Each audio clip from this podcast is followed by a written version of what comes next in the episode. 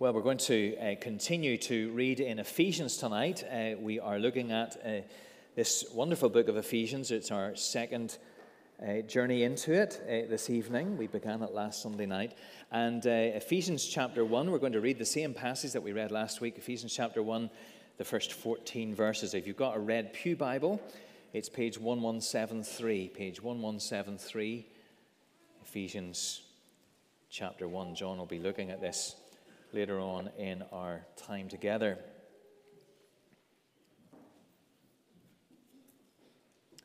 Ephesians chapter one, from verse one, we read, knowing that this is the word of God. Paul, an apostle of Christ Jesus by the will of God, to the saints in Ephesus, the faithful in Christ Jesus. Grace and peace to you from God our Father and the Lord Jesus Christ. Praise be to the God and Father of our Lord Jesus Christ, who has blessed us in the heavenly realms with every spiritual blessing in Christ. For he chose us in him before the creation of the world to be holy and blameless in his sight. In love, he predestined us to be adopted as his sons through Jesus Christ, in accordance with his pleasure and will, to the praise of his glorious grace, which he has freely given us in the one he loves. In him we have redemption through his blood, the forgiveness of sins, in accordance with the riches of God's grace that he lavished on us with all wisdom and understanding. And he made known to us the mystery of his will, according to his good pleasure, which he purposed in Christ to be put into effect when the times have reached their fulfillment, to bring all things in heaven and on earth together under one head, even Christ. In him we were also chosen, having been predestined according to the plan of him who works out everything in conformity with the purpose of his will, in order that we, who were the first to hope in Christ, might be for the praise of his glory. And you also were included in Christ when you heard the word of truth, the gospel of your salvation. Having believed, you were marked in him with a seal, the promised Holy Spirit, who is a deposit guaranteeing our inheritance until the redemption of those who are God's possession, to the praise of his glory. Amen. We trust that God will bless to us. Well, if you have your Bibles this evening, please do come with me to Ephesians. Uh, and we're into Ephesians again, into our second, as Nigel said, our second uh, night in our uh, short series in Ephesians. And we're back into this passage that we were thinking a little bit about last week, and we're going to look at it again here this evening. And as we do, I, I wonder, do you sometimes pause, or maybe you go out for a walk, or you think to yourself, what really is going on in the world? As you, you hear about all of the developments that are going on around us, perhaps you've picked up some of the, the A I developments, the, the uh, artificial intelligence that are now being developed. I'm sure for some of the younger people, you've heard of ChatGPT, and maybe for some of the older folks, pretty much it's a computer that can tell you everything that you would ever imagine, or any question you could ask it, it it'll tell you it in a matter of uh, a few seconds. It's an incredible piece of technology. Or, or maybe you were watching the news this week, and you watch uh, Elon Musk's latest uh, space travel uh, little idea that he has, and he pours all of this money into building this huge rocket ship that he's able to blast off. And, and as you ponder these things, as you're walking around maybe, or as you're sitting having a cup of coffee, you think, what's my place in all of this? And then you cast your mind back through history, and you think of all of the, the wars that there's been, the, the various kings and governments, the various revolutions, and you think, am I actually important in all of this? Where, where is my place? Does my life matter in the midst of all that's going on in this world? What part do I play? Little old me, surely in the sweep of history, I am not important. Well, if you're disorientated tonight, if you're lost, what we want to do is we want to drag ourselves back into Ephesians. We want to see who we are through the lens of Ephesians, through the lens of the gospel. We want to come into these words tonight and we want to find out what really is going on in this world. What is our significance? And so in that, what we're going to do is we're going to dive into this. Ephesians, for those who are interested, was John Calvin's favorite book. I thought that was an interesting fact as I was studying for it this week. Uh, and I thought, well, there we go. It's great. We're in good ground. Ephesians, uh, and as we come into this uh, section, from verse three all the way through to verse fourteen, Nigel told us last week that this is the longest sentence in the Greek New Testament. It's all one thought. It's continuous. Now, we don't get that in our English translations. It's broken up for us. But this is the, the longest sentence in the Greek New Testament. And it's as if, it's as if Paul just can't stop. He, he starts to explain who we are. He starts to explain what God has done for us, to see our part in the story. Uh, and he flows one thought after the next, after the next, after the next. And as we start to think about our part in this all, what we want to see is that there are two things going on. The apostle identifies for each Christian what our story is, but then also he, he lays out, as it were, all of history for us. He shows us what's important in history, because in this text we have, in this opening section, the, the, the knowledge of what is going on in all of history. And it's simply this, the little refrain that runs throughout the passage, that all of history has been played out to the praise of our triune God and for his glorious grace. God saving a people for himself really is what history is all about. Now, sometimes we are tempted to chart history in terms of wars and kingdoms and nations, and so we often think of history in the, in the terms of which, which uh, people group were in charge of the world. Or perhaps if we're into economics, we'll think of it in the terms of the top one hundred companies that make it onto the footsie. But tonight what we want you to understand is this, that all of history is God's history. And what we have played out before us across the scene of time is God saving a people for himself. God drawing a people to himself. In the Old Testament through Israel, and then in the New Testament through the church. And so the triune God, saving the people for himself to the praise of his glorious grace.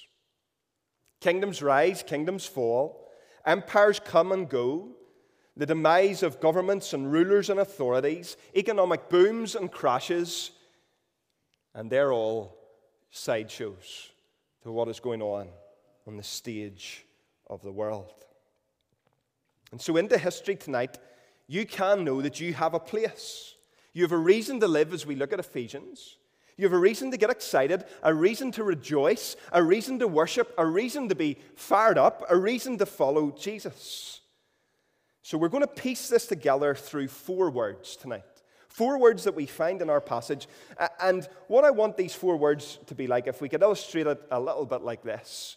You know, whenever someone lights a, a firework and then it takes off with this, and away up into the sky, what does it do is, as it takes off into the sky, we all follow it, don't we? No one keeps their head down here. Everybody lifts their head up and, and looks to the heavens, and then it, it bursts into all of its beauty. Well, what I want us to do tonight is, is a little bit like that. I want us to use these four words that we find in Ephesians in our text tonight to, to, as it were, take us from here and take our eyes heavenwards. And as these words come into their beauty, that we would see our God and see how good he has been towards us. Four words: redeemed, forgiven, an inheritance, and sealed. And we're going to find these as we work our way and step our way through our passage tonight. So first of all, redeemed, verse seven. In him we have redemption through his blood, the forgiveness of sins, in accordance with the riches of God's grace.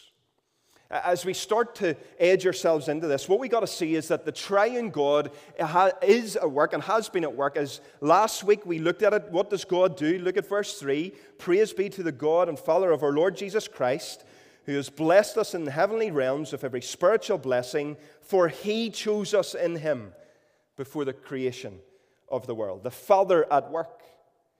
And then as we come into our section, into verses five and six and seven, what do we see?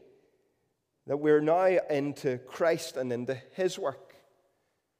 And so in verses seven, in him, in Christ that is, we have redemption through his blood, the second person of the Trinity at work in saving his people. And this word is used, redemption, or to be redeemed. It's a biblical word. It's a word perhaps that we're not familiar with tonight. We maybe struggle with it to ring it for all of its, of, of its significance. So what is redemption? What does it mean to be redeemed or to redeem someone? Well, to re- redeem someone or to redeem something means to retrieve them, to repossess them, to reclaim them. And so when Paul uses it, we have to understand he uses this word purposefully. And as he uses it, it carries a weight right from the Old Testament through to the New Testament. Because, because Paul knows with this one word that he's dragging us all the way back into Exodus and into the redemption that was wrought there by God by bringing his people, the children of Israel, out of captivity. God's people are under bondage, aren't they, whenever they're in Egypt? They're in chains. There are people who are bound, who are prisoners, who are slaves, who are captives. And what happens? The Lord redeems them. He repossesses them. He reclaims them. He retrieves them by demanding Pharaoh to let his people go. And he does this how? Through the shedding of the blood of the Lamb. And so the Lamb's blood saves, it redeems these families of Israel. Whilst the eldest in the family of the Egyptians is struck down, God redeems his people through the blood of the Lamb. And the slaves are released. There is deliverance for God's people. And so in verse seven, Paul specifically indicates what? He indicates that our redemption in Christ is through his blood. Through his blood. The means by which we have been redeemed, the means by which redemption is procured is through the sacrificial death of Jesus. In this, that Jesus is the Lamb of God. Remember John the Baptist? Behold, the Lamb of God who takes away the sin of the world. And so to redeem his people, for Jesus to reclaim his people, to repossess them from the dungeon of the devil, to set us free from the terrorism of sin, how does he do it? He has to do it through his blood being shed. So for this little, uh, seemingly insignificant church in Ephesus, with all of the things that we heard about it last week coming into our minds, this small group of people in a society that has no interest in God, for them to hear that they're not weird or they're not fanatics or they're not crazy people, but for them to hear, verse seven, in him we have redemption through his blood. For them to hear that the Son of God suffered and bled and died. What good news! Just like the firework takes our eyes from the ground to the skies and then points us to all of this beauty, so too this, this one sentence, this one verse, it's, it's continuing through a logical stream of thought. But for them, this one verse, we have redemption through his blood. We are not insignificant. We have been saved. We have been redeemed, repossessed, reclaimed, taken by the Lord and brought to himself. And so as we start to think about how this applies to us, for you, Christian, tonight, with all of the worries that we have, with all of the doubts, the doubts that come and the doubts that haunt us about our worth, about our place within God's creation, who we are, questions in our head about our meaning and about our significance. If we doubt if we are loved and cared for, then what do we need? We need to go back into Ephesians chapter one and to verse seven. In the days when we doubt, in the days when the clouds of this world blow into our lives, when all of, as it were, the ivy of this world starts to tangle itself around our heart and grow and start to choke us out, what do we need to see? We need to see this. In him, in Christ, we have redemption through his blood. We have freedom. We have been released. Free men and free women. And it's all in him. United to Jesus. And so saving faith, Christian, unites us to Jesus. And so we can draw from him all that we need. And so we use this little phrase, and we use it again tonight. You need to know, Christian, whose you are and who you belong to. This is good news. This is mighty news. The Father at work, verse four, choosing us before the creation of the world. An incredible truth. Then coming into verse seven, in Christ we have redemption through his blood. But does it end there? No. Instead, it takes us now into our second word. In him we have forgiveness, or we have been forgiven, forgiveness of sins. What happens is sometimes we shunt these two together, don't we? We've been redeemed and we have been forgiven. Maybe we try to merge these ideas together. They're closely related, but they are significantly different. We have been redeemed, says Paul. And then he goes on to say, but we are also forgiven. And this is important for us because, well, what is sin? And the sin is to commit treason against the holy God. And so we need a pardon. Often we would hear this question coming to us, Nigel and myself, and, and maybe you've heard it or maybe you've asked it. Why, why can God not, not forgive another way? Why can he not forgive in a way that, that doesn't require a sacrifice? Why can he not just verbally forgive us of our sin? Well, we verbally forgive each other all the time, don't we? We sin against one another. We hurt one another. Surely God could have done the same. But such an understanding is a poor one, because when we see the significance of sin, we see why. Why this had to happen the way it happened. When we sin against each other, we, we cause each other personal injury. But when we sin against God, something far greater is happening. He's the creator.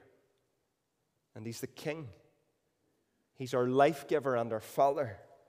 And when we sin against him, we commit cosmic treason. And because our God is a holy God, and because he is just, he cannot just sweep it under the, the heavenly carpet, as it were. Sin is a legal thing. And so we have to have the image of a high court in mind. And sin must be judged. It can't be waved away. And so the good news of the gospel is this. That in verse seven, we have redemption through his blood and the forgiveness of sins, that the penalty has been paid by Jesus, and the judgment for sin falls on him. One commentator puts it like this. He says, sin will be judged, and you'll pay for it, or Jesus will pay for it. Sin will be judged, and you will pay for it, or Jesus will pay for it. And that is why this is great news. Not only that we have redemption through his blood, but that we have the forgiveness of our sins. That he, he takes all of our all of our dirty clothes, as it were, and he, he takes those off and he dresses us in his righteousness. And why? If tonight we start to think, well, this is great, we become puffed up with pride because we have redemption and because we have the forgiveness of our sins. Well, why is it? Well, that's where we need to go back into verse four again and into verse five. He predestined us for adoption as his sons through Jesus Christ in accordance with his pleasure and will. You see, we have redemption and forgiveness, not because of ourselves, but because of his work in us. Not because of our I Q or our bank account or our works, but it's grace. Grace upon grace upon grace as we step through this verse after verse after verse. And then look at verse eight. It says that, that it's lavished on us. God's grace lavished on us with all wisdom and understanding. Redeemed. Forgiven. And what do we see? Well, well, we see that the Lord is at work, Father, Son, and we're going to see Holy Spirit. the uh, electing and the predestining of God the Father in our lives, the redemption and the, the atoning work of the Son, and then the sealing of the Holy Spirit. And again, so for this little church in Ephesus, for them as they question who they are in the world that's moving around them, for us as we sit here tonight, what is our part in the great story? Are we significant? Have we value? Well, absolutely. God the Father predestining us. God the Son willing to die for us. And God the Spirit willing to indwell us. And all according to the purpose of His will. All according to His grace before the foundation of the world. And so this is a story that reveals to us all of history. An account that shows us what is going on in the world. That shows us God's hand. Look at verse nine. Making known to us the mystery of His will. What is going on in the world? What is God doing? He's saving a people for Himself. He's drawing His own to Himself. He's redeeming them and He's forgiving them. He, he's bringing the salvation plan to bear upon humanity. He's, verse ten, uniting all things to Himself. Well, if that's two fireworks that have exploded above our heads and raised our eyes heavenwards, well, then come with me to the third and to verse eleven. Because in verse eleven, in Him we were also chosen, having been predestined according to the plan of Him who works everything in, com- in conformity with the purpose of His will, in order that we who were the first to hope in Christ might be to the praise of His glory. See, God goes on, and there's an inheritance for us, an inheritance that is kept. Verse thirteen, and you also were included in Christ when you heard of the word of truth, the gospel of your salvation, and having believed, were marked in Him with a seal and the promised Holy Spirit. There is an inheritance kept for us. We have been chosen and predestined according to the plan of Him who works everything in accordance with His will. And for us, this, this inheritance, how do we want to think about it? Well, we probably all dream of the day that some long-lost American cousin will pick up the phone or write to us and say, in their American accent, here, I'm not going to even try. I was going to try to do it. I'm not even going to try. They've come on the phone and say, guess what? I'm your long-lost American cousin, and I've got a thousand-acre ranch for you in Texas. And it's all going to be yours. We're connected way, way, way back. Our roots run all the way back into, into the Emerald Isle, as it were. And you're going to be the beneficiary of this. You think, wow, that's great. When do you think you're going to pass on? Do you know the date? Is it going to be any time soon? When can I come to Texas? Or, or maybe you imagine it like this. For some people, we get really invested into our family trees, don't we? We try to find if there are any good people in our line. We go all the way back and we hope that we'll come across royalty or that we'll come across someone who wasn't a, a sheep smuggler and put here in the plantation of Ulster in our family line. And we look for this inheritance. We, we long for it. Well, what Paul wants to say to these people is, this is who you are now. You have been redeemed and you have been forgiven. But also that there is a great inheritance for you, that you are God's people, that you've been marked out and brought into His family. You're not a second-class citizen. For these Gentiles in Ephesus, their temptation would have been to think of themselves as a second-class citizen in the Christian economy. But Paul says you don't need to worry. Verse eleven in the E S V reads that we have attained, uh, obtained this inheritance, an inheritance which Which is, which is beyond all our imaginations. And it's this, that in the fullness of time, Jesus shall return, and He shall bring an end to all of the chaos. All the rebellion will cease. He will judge the living and the dead, and then He will recreate this world. He'll make it good and perfect. And we will be with Him forever under His lordship. And as it were, the, the garden scene will be replayed for us, where we will walk with our God in the cool of the evening. There will be endless joy, never-ending fun. We will run and we will not grow weary. We will explore and create and have friendships and walk with our Lord again. This is what Paul says is kept for you. Wow.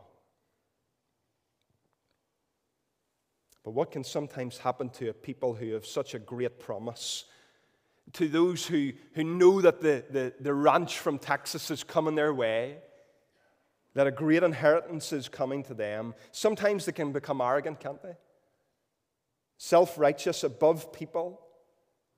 Others can become lazy. Sure, I don't need to do anything. All this money's coming my way. Others will live then in humility and thanks. They'll remember the situation into which they were born, and then they will live accordingly. And so in case we start to think, well, as Christian people, this inheritance is kept for us, it's guarded for us, it's imperishable, undefiled, and unfading, Peter says. And so with that in our back pockets, we think, well, we'll just take it handy. We'll, we'll, we'll get puffed up with pride. Well, again, we need to come back into verses four and into verses five. See how it flows. See the logic running through this. It's nothing to do about you. You have been predestined, not according to your own will, but according to the Father's. No cause for boasting. Three fireworks that it feels like we're working through very, very quickly. Redemption, forgiveness, inheritance. And it keeps coming then. Verse thirteen. And with this, We, we will draw to a close. Our, our time's almost gone. Verse thirteen, and you were included in Christ when you heard the word of the truth of the gospel of your salvation, and having believed, you were marked in him with a seal, the promised Holy Spirit. To conclude this wonderful sentence in the Greek, Paul adds this amazing truth that each believer in the Lord Jesus Christ have been sealed, has been sealed with the Holy Spirit.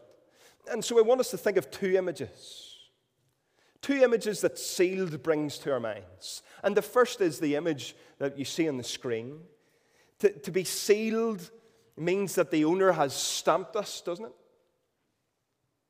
You've been sealed, marked by him, embossed. Marked out as different. Uh, this week I was watching a, a video of a guy who was working on a, a Lamborghini car, and he, he took us in under the car, and he was showing us each one of the parts. Don't buy a Lamborghini was pretty much the conclusion, because it's all made up of Volkswagen parts and Audi parts, and underneath he was showing us each one stamped. This one stamped with Audi, this one stamped with Volkswagen, this one's a Volkswagen part, this one's an Audi part. Stamped. Couldn't escape it. Sealed, as it were. The Creator's mark upon them. And so it is with Christians. We are stamped. We are sealed. We bear the mark of our Savior, the one who has changed us. How do we know that? Well, we know that we have been stamped and changed because we start to walk in verse four. We start to walk in holiness as we have been predestined to. Sealed by the Spirit, marked by the Spirit. But in the A S V especially, we get, we get the second idea of what it means to be sealed. And the second image is this, this idea of being sealed shut. I was visiting someone from church this week, and they were showing me an engine. And, and in that engine, there was a particular part of it that had been sealed with a wire lock. And it was sealed with this wire lock to prevent anyone from tampering with the engine. Only three people in Ireland are actually allowed to open that seal, that have permission to open it. And so as I thought about this, and I thought about what it's like in the Christian life to be sealed, it's as if we've been sealed shut. No one has permission to open it again. Sealed shut with the Holy Spirit given to us. This deposit, verse fourteen, who is a deposit that guarantees our inheritance. So that moment, Christian, that the Lord saved you by his grace, that he came to you, You were sealed shut with the Holy Spirit. The watertight doors, as it were, started to descend in your life, and you were given the Spirit, given the Spirit irrevocably. Isn't that incredible news? And it, it, it starts to change your lives, because there are moments, and we all have these moments, when we feel like the Lord has left us. It's our feelings, our emotions playing tricks on us. We don't feel close to Him. We don't feel like we're walking particularly well.